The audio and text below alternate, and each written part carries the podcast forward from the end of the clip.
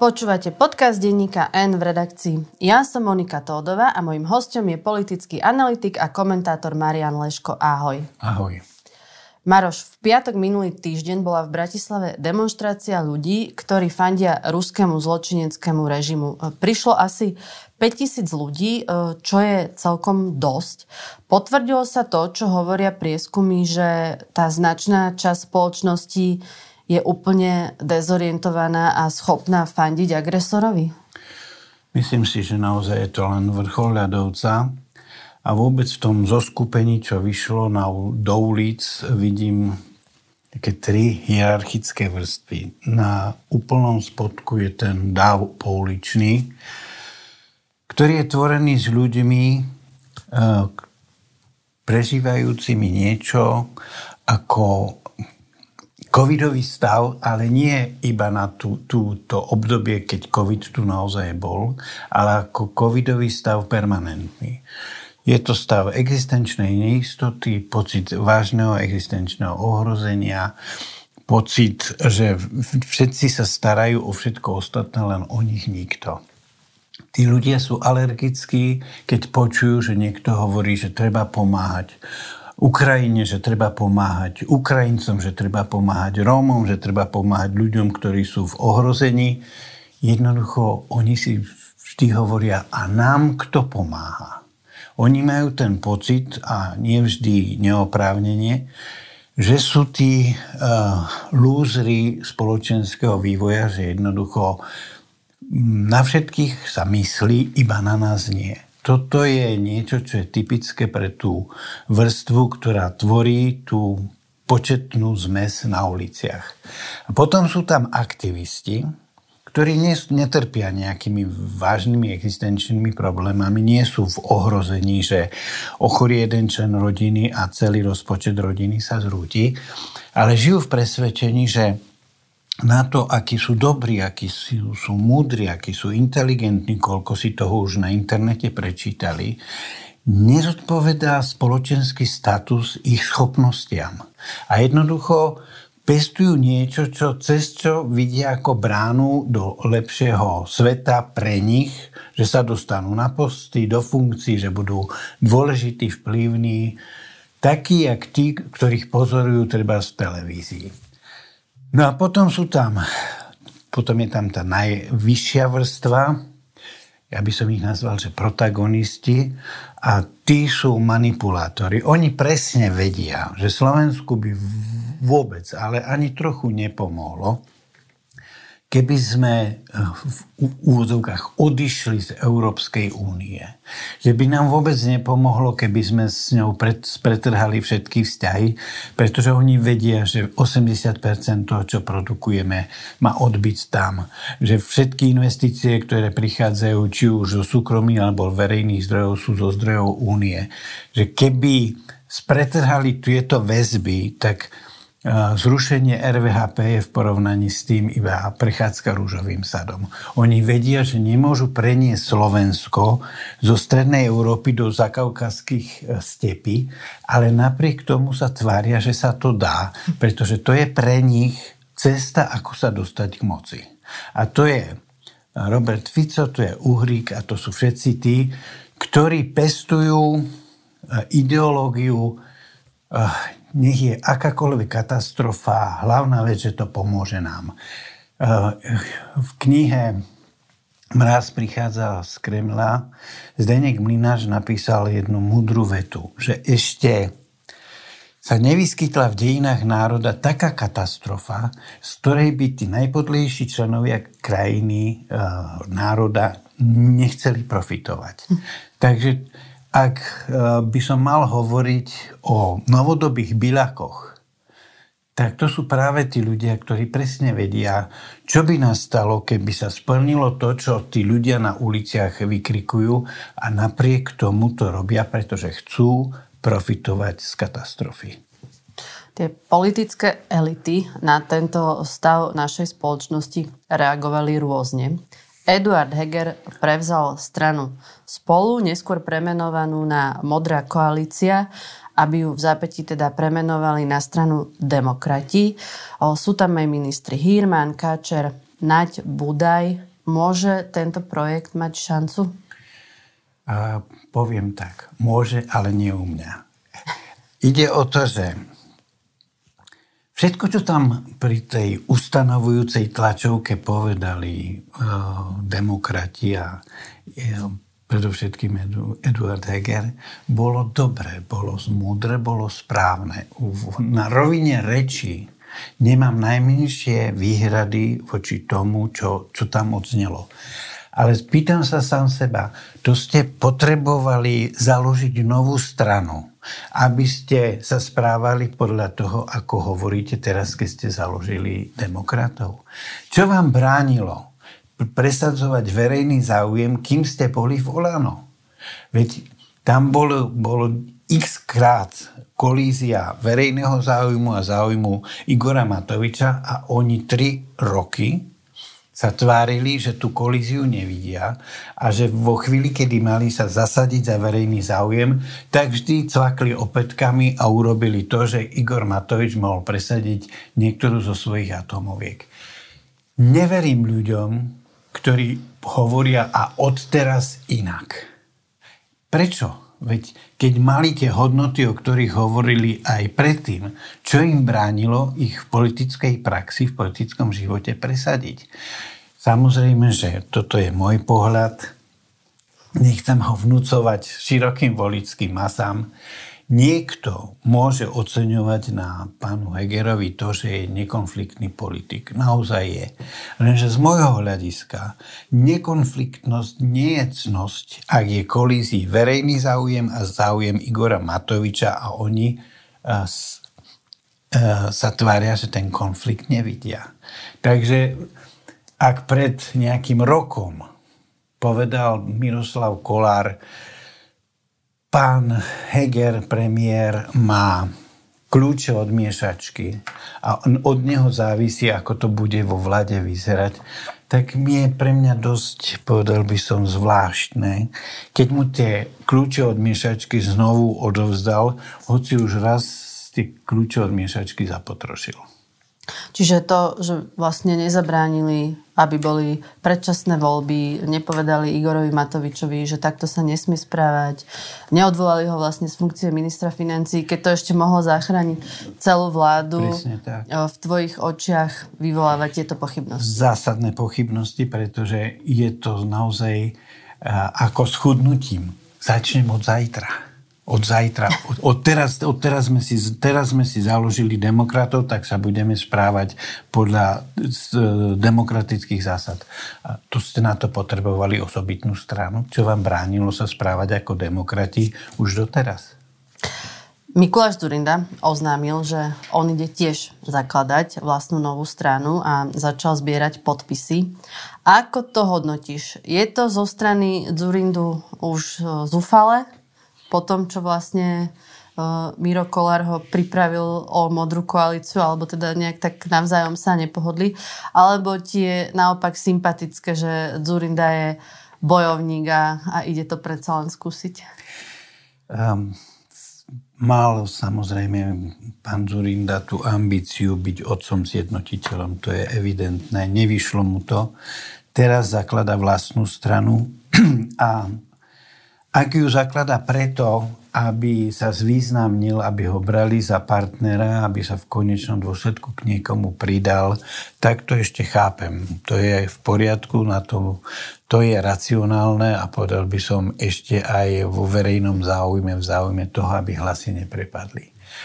Ale ak to bude myslieť tak, že naozaj tých modrých nejakým spôsobom vytvorí a oni sa vôbec nedostanú do parlamentu, len odoberú pár percent e, stredopravým stranám, tak poviem, že e, zmaril všetko, kvôli čomu sa do politiky vracal.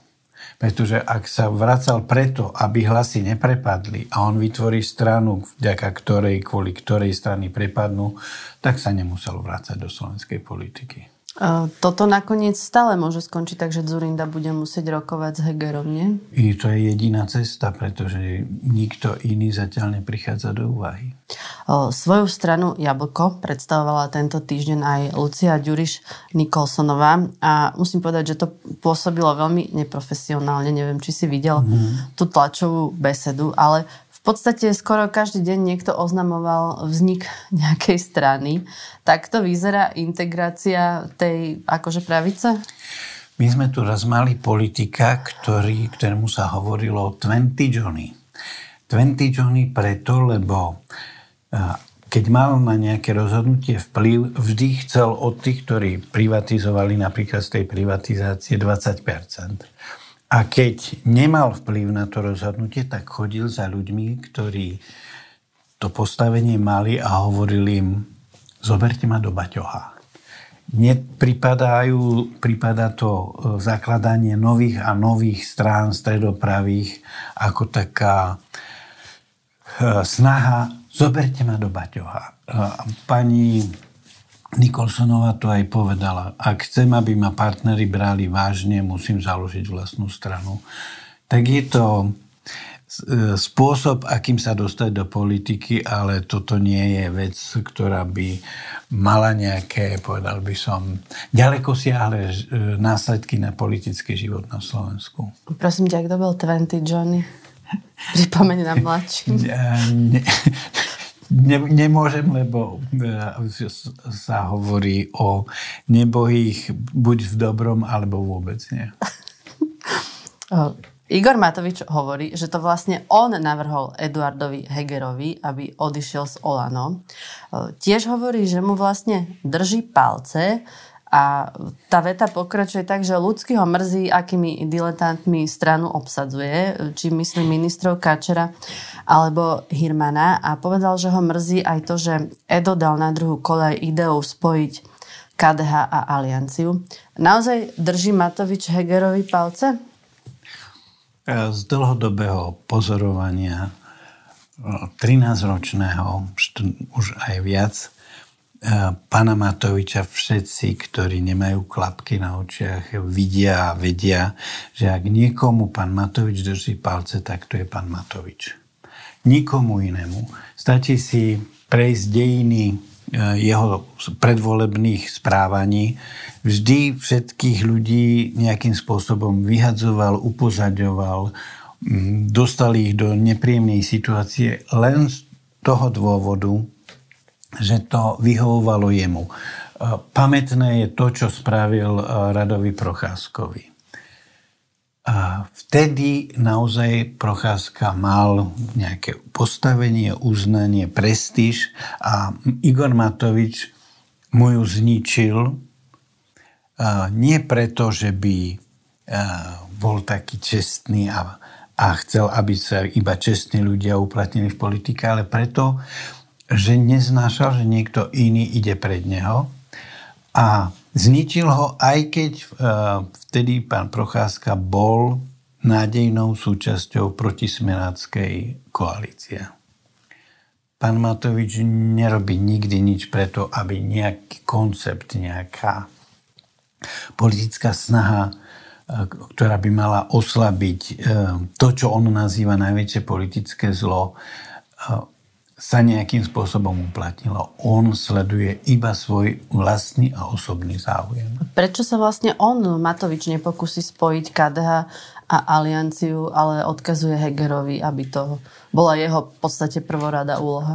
To je tá otázka, prečo sa politik ktorý je absolútnym lúzrom tohto funkčného obdobia, pretože z pozície víťaza parlamentných volieb sa dostal na úroveň, e, že už je ohrozený aj samotný vstup do parlamentu. Ešte stále žije v presvedčení, že je ten, kto môže rozdávať úlohy a vyžadovať ich plnenie. Ja si myslím, že toto už je dávno za ním a ak si to pán Matovič nechce priznať, to je jeho vec, ale ak by ho bral niekto vážne v tomto ohľade, tak by bol dosť čudný.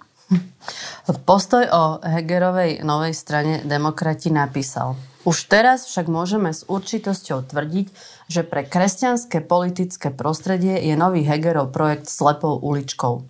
Nesúhlasia vlastne ani s tým Hegerovým vyjadrením, že sa nebude zapájať do kultúrnych vojen. Je Heger pre kresťanov slabý kresťan? Nemyslím si, že je pre nich slabý kresťan. Ja si myslím, že je pre nich málo tvrdý kresťan. Ono, keď to zoberieme historicky, kresťansko-demokratické hnutie sa v dlhé obdobie, predovšetkým začiatkoch republiky, správalo tak, že dá sa povedať, že dôraz bol na demokratické.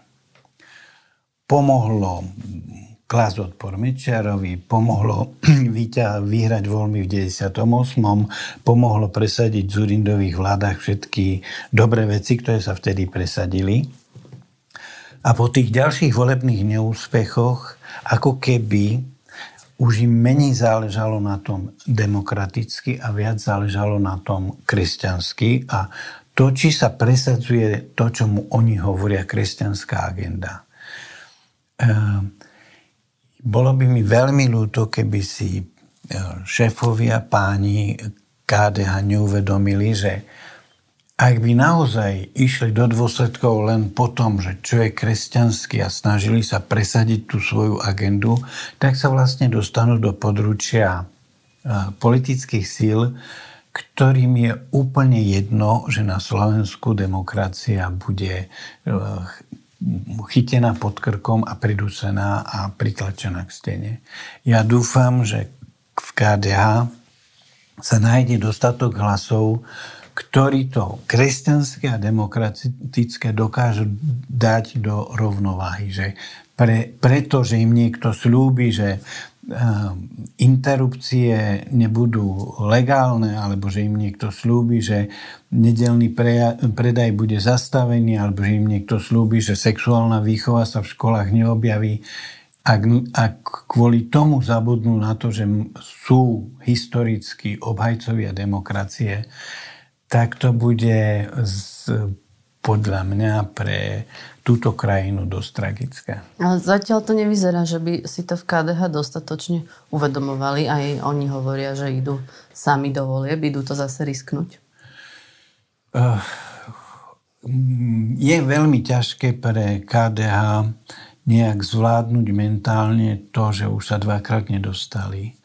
A teraz uh, po tej skúsenosti, ktorú majú s bývalým eh, predsedom Hlinom a s tým, ako sa snažil KDH dostať do eh, spolupráce s, eh, s politickými stranami, ktorým, ktorým sa hovorí, že sú liberálne, teraz začínajú fúkať aj na studené.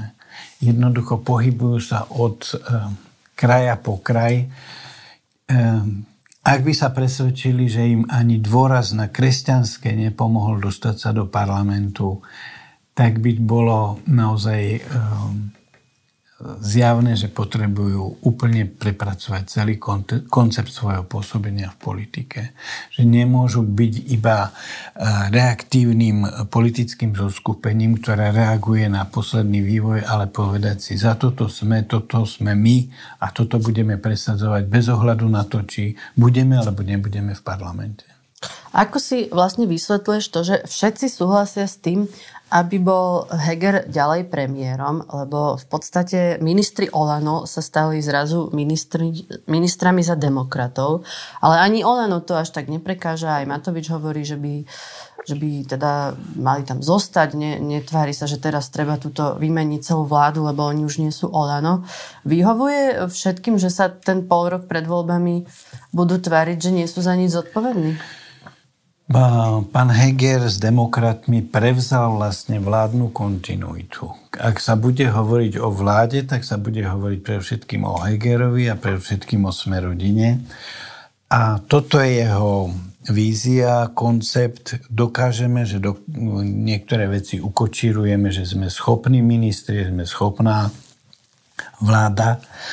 A toto je jeho predstava o ďalšom vývoji. A samozrejme, tí ďalší majú predstavu, že všetko zlé, čo sa prípadne stane, alebo k čomu ešte dôjde, budú môcť hodiť Hegerovi a demokratom na krk, lebo my tam už máme len troch ministrov, my už vlastne za nič nezodpovedáme. Prípadne pani Čaputovej? Áno, a je to jednoducho, my s tým už nemáme nič. To je tá, to spoliehanie sa na krátku pamäť voliča, že ale tak veď vládne Heger, nie my, čo my s tým máme.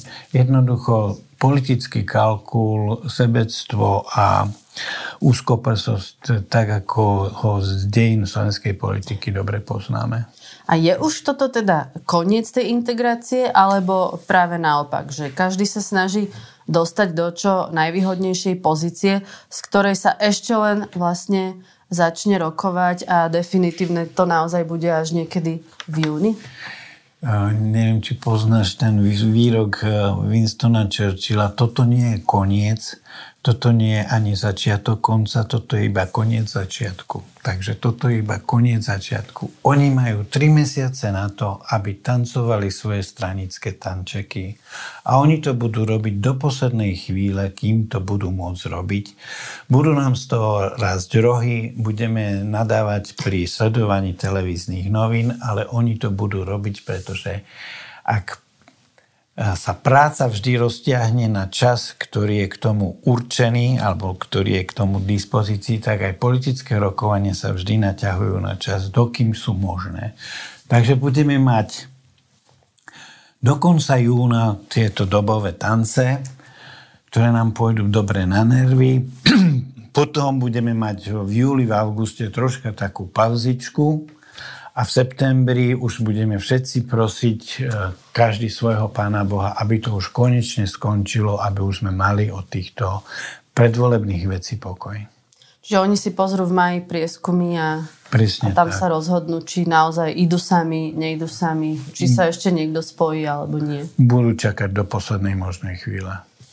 V podstate ako za Dzurindom, tak aj za Luciou Ďuriš Nikolsonovou stáli noví, poväčšine mladí ľudia, ktorí chcú vstúpiť do politiky a tvárili sa odhodlane. A malo by to byť asi aj pozitívne a aj mi to bolo ľúto, že sa na tom tak trochu smejem, na tom, ako nevedia vlastne verejne vystupovať a aké je to neprofesionálne. Ale teda vlastne čo s tým, keď oni chcú, ale nevedia sa predať alebo nevedia ako? Ja si myslím, že základný problém pardon, základný problém je to, že oni nemajú čo predať. Lebo ak sa niekto zaujíma o verejný život, ak má nejakú predstavu, čo by sa v ňom malo zmeniť, tak to musí nejakým spôsobom dať tej verejnosti najavo. Ja neviem o nikom z mladej generácie, kto by bol homopolitikus, ktorý by prišiel s niečím novým, čo sme ešte nepočuli a čo sme ešte nezažili. Jediný, jediná výnimka, jediná naozaj výnimka je z môjho pohľadu pani Slavomíra Henčeková, ktorú sledujem dlhé mesiace a je to jediný výrazný politický talent medzi mladou generáciou. A to, že sa ešte zatiaľ neobjavila v nejakých zoskupeniach, aspoň som to nezaznamenal, je z môjho hľadiska príznak toho, že aj keď tu politické talenty sú, tak e, si ich nevšímajú tí ľudia, ktorí by mali politické talenty vyhľadávať. Takže ak niekto nevie o tom, že pani Henčeková by mohla veľmi, veľmi pomôcť ich politickom snažení, tak je to prejav nekvalifikovanosti vo vedení tých strán. Tak si dal odporúčania? Dal som. Je ich um, naozaj stačí si čítať to, čo píše, stačí si pozrieť, o čo všetko sa zaslúžila, čo sa všetko pričinila a nemôžeme povedať, že nemáme v politike mladého človeka, ktorý nepredviedol nejaký výkon. Ale zaujalo ma, že strana Jablko bude presadzovať kurz duševného zdravia pre politikov a členovia tejto strany ho absolvujú ako prvý. Toto vlastne my dvaja schvalujeme, že? Aj keď asi sa s týmto nepodarí vyhrať Jablku voľby. No, tie nápady, e, ako sa dajú no, vyhrať voľby, naozaj budú husté, budú časté. Niekto má nápad, že vyhra voľby tým, že si dá do názvu zdravý rozum. Niekto chce vyhrať voľby tým, že dá strane názov Dobrý deň s politickým programom asi, že buď si z nás bude robiť Dobrý deň. Niekto i ďalší a, a, zaklada stranu dokonca aj Mikuláš a, Vareha, ktorý chce, aby konečne Slovensko bolo stabilnou krajinou. Jednoducho takých pokusov vyhrať alebo uplatniť sa vo voľbách s nejakým podivným programom zažijeme ešte desiatky.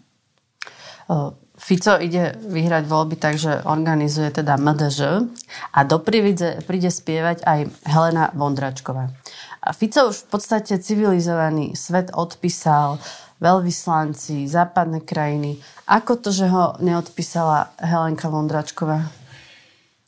Rímania mali cisára, ktorý sa volal Vespasianus a ten bol naozaj ako stelesnením snov účtovníkov a ekonómov, pretože bol strašný držkroš, naozaj ako z...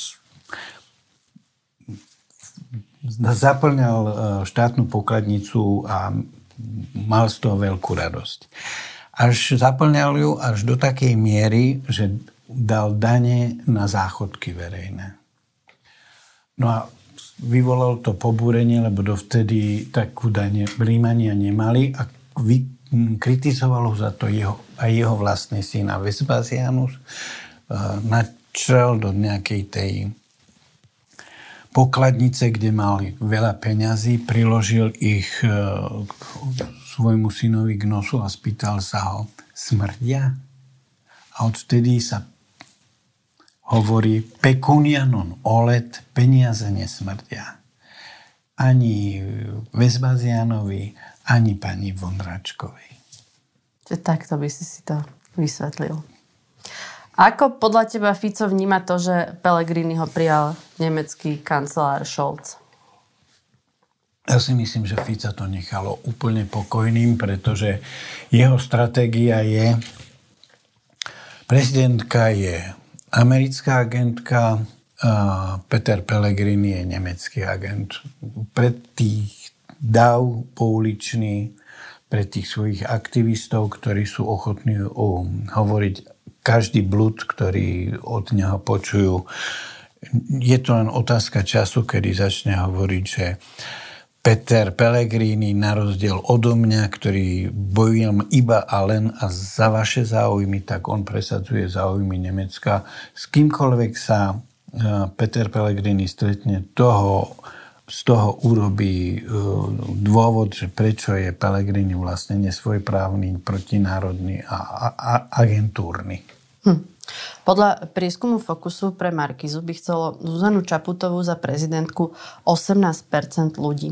Ide o prieskum, kde vlastne ľudia sami napísali meno, ktoré ich napadlo. Nebolo to tak, že by si vyberali z niečoho. Hovorí toto číslo Zuzane Čaputovej, že má šancu byť znovu úspešná?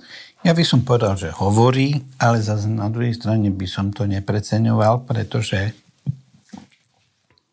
ak by si ľudia nespomenuli na uradujúcu prezidentku v čase, kedy sa ich pýtajú, kto by mal byť prezident, tak by to bolo veľmi čudné. A ďalší dôvod, ono je do pár prezidentských volieb ešte celý rok. A všetci vieme, že skutočné voličské rozhodnutie naši ľudia prijímajú týždeň, dva pred voľbami a niektorí dokonca až vo volebnej miestnosti. Takže robiť z toho nejaké ďaleko siahle závery sa nedá. Celkovo bolo v tom prieskume 16 mien, teda 16 ľudí, ktorí dostali aspoň 1%. Na druhom mieste teda s výrazným odstupom e, Pelegrini a potom Fico mali asi 6 alebo 5%, ale 1,2% ľudí napísalo meno Jozef Banaš. Na toto by si čo povedal? Zachytil som, že sa ho pýtali, čo ono na to. On povedal, že nemá politické ambície. Ja ho beriem za slovo. Vo chvíli, kedy by názor zmenil, tak môžeme ho posudzovať ako nádejného alebo nenádejného prezidentského kan- kandidáta. Ale keďže on sám teraz hovorí, že ne- ne- nemá záujem o politické uh, posty a funkcie, tak môžeme sa vrátiť k tomu, keď názor zmení a povie, že áno, ide do toho. Generálny prokurátor Maroš Žilinka bol na ústavnoprávnom výbore vysvetľovať svoje prešlapy a odpovedal aj na otázku, prečo neposkytuje médiám rozhovory. Nemyslím si, že som nejaký varietný umelec, aby som chodil po médiách, verejnosť je nadmieru informovaná. Ten rozhovor by ani veľmi nebol zaujímavý pre verejnosť. Je poskytovanie rozhovorov médiám nejaké varieté? Je to zvláštne počuť z úst človeka, ktorý pri vypočúvaní, keď bol ešte len kandidát na generálneho prokurátora, hovoril o tom, ako chce otvoriť prokuratúru verejnosti, ako chce, aby verejnosť chápala každý jeho krok. Pán Žilinka miluje komunikáciu s verejnosťou, ak je jednosmerná. Ak on hovorí verejnosti, čo jej chce povedať, ak on tam zverejňuje svoje fotografie, ak on urobil z Facebooku oficiálneho generálneho prokurátora niečo, aby si ho mohla široká verejnosť zamilovať. Ale nemá rád situácie, kedy eh, aj tá druhá strana mu kladie otázky pri tom včerajšom sedení sa ho pán Baranik spýtal, na akom právnom základe prokurátorky generálnej prokuratúry poslali už po obžalobe listy na súdy, ktoré sa tou, ktoré sa tou obžalobou majú zaoberať, kde od, odporúčali, aby e, súd zvážil, či nebolo porušené právo e, obžalovaných na obhajobu. A chcel vedieť na základe ktorého zákona, akého ustanovenia to, to tie prokuratúrky urobili. A odpoveď bola, nebudete ma skúšať zo zákonov. Pán um, generálny prokurátor nemá rád otázky, na ktoré nemá odpovede.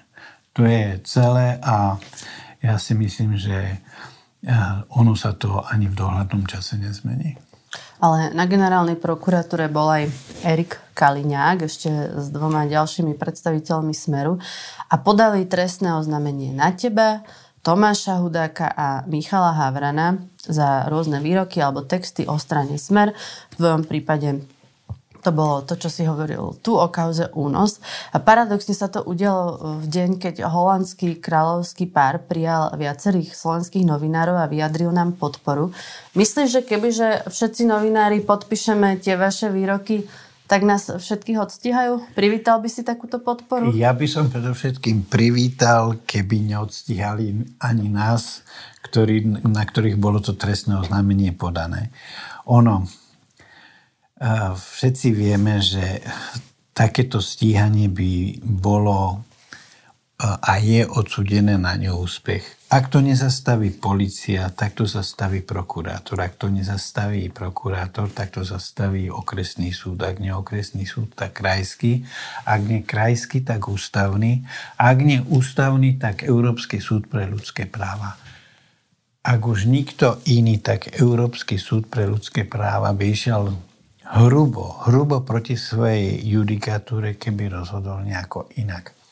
Celé je to o tom, že by to trvalo možno 6, možno 10 rokov a ak by sme boli nejakým spôsobom postihnutí, tak Európsky súd by vyniesol rozhodnutie, že musí republika nás za, za to neoprávnené stíhanie odškodniť. Na čo je to dobré. Kto to potrebuje? Jednoducho, myslím si, že čím z kratšej cesty zídeme z tohto kodníka, tým to bude lepšie. A to je tak pomerne bežná vec, takéto trestné oznámenia a väčšinou naozaj to končí zo strany policie odmietnutím. Najvyšší správny súd potrestal súdcu špecializovaného trestného súdu Michala Trubana zrážkou zomzdy 50% na pol roka, čo teda nie je málo peňazí, kvôli tomu, že sa nenamietal pri rozhodovaní o väzbe v kauze dobytkár. Vieme, že jeho dcera dostala dotáciu z PPA na ten penzión v Banskej Štiavnici a on to jeho potrestanie zhodnotil tak, že to bol čierny deň pre slovenské súdnictvo. Vidíš to aj ty tak čierno? Aj ja si myslím, že je to čierny deň pre slovenské súdnictvo, ale z úplne iných dôvodov ako pán Truban. Pán Truban po vynesení rozhodnutia povedal, že to bol politický proces a že to bol e, dôsledok snahy e, zbaviť sa nepohodlného sudcu, ktorý nepríjma rozsudky tak, ako si to niektorí politici želajú a že je to celkové ako čierny deň slovenskej justície. On vlastne povedal, že šéf špecializovaného trestného súdu, šéf súdnej rady Senát Najvyššieho súdu sú orgány, ktoré zrealizovali želanie politikov a uplatnili, použili na neho politický proces. On vlastne z nedôveryhodnil chod slovenskej justície.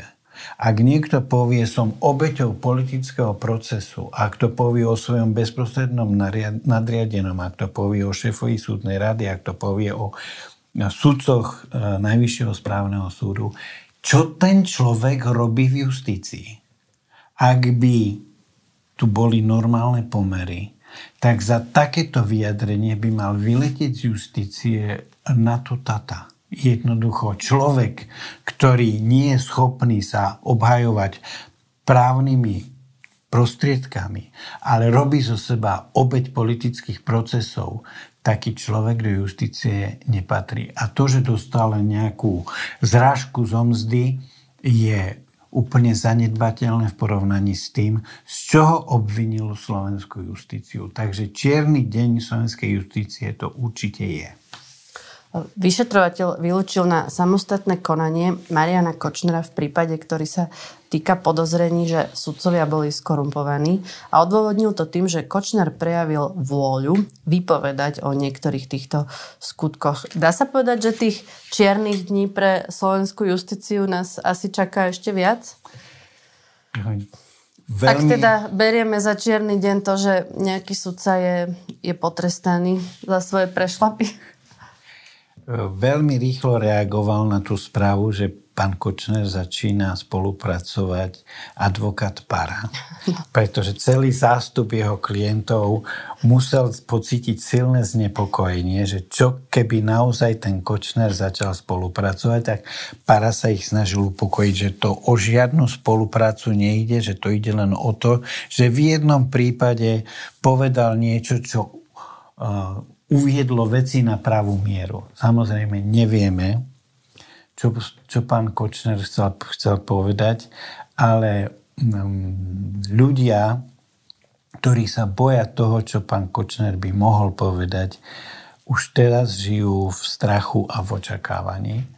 Ja si nemyslím, že by pán Kočner mal čo len najmenší záujem na tom, aby, Slovensku, aby na Slovensku sa uplatňovala a vyťazila spravodlivosť. On to robí zo svojich vlastných zišných dôvodov, ale ak by bol v niektorých veciach e, svetkom, ak by povedal všetko, čo vie, tak by to bolo pre mnohých a mnohých ľudí v slovenskej politike, v justícii a v ďalších vplyvných orgánoch veľmi nepríjemné. Maroš, čo pozitívne sa v poslednej dobe stalo? Budem osobný. Budem osobný. Keď vyšla tá správa, že je na nás trestné oznámenie, tak som bol milo prekvapený z toho, koľko inštitúcií a koľko ľudí sa mi ozvalo, že mi chcú v mojej ťažkej situácii pomáhať som im za to veľmi vďačný, vážim si ich záujem, vážim si ich podporu a toto je niečo, čo je z môjho osobného hľadiska veľmi a veľmi pozitívne. To je naozaj pozitívne. Tak to ti gratulujem. Dúfam, že tú pomoc nebudeš potrebovať. Ďakujem veľmi pekne, že si prišiel. To bol Marian Leško. Ďakujeme ja. Počúvali ste podcast v redakcii. Ja som Monika Todová a do počutia na budúce.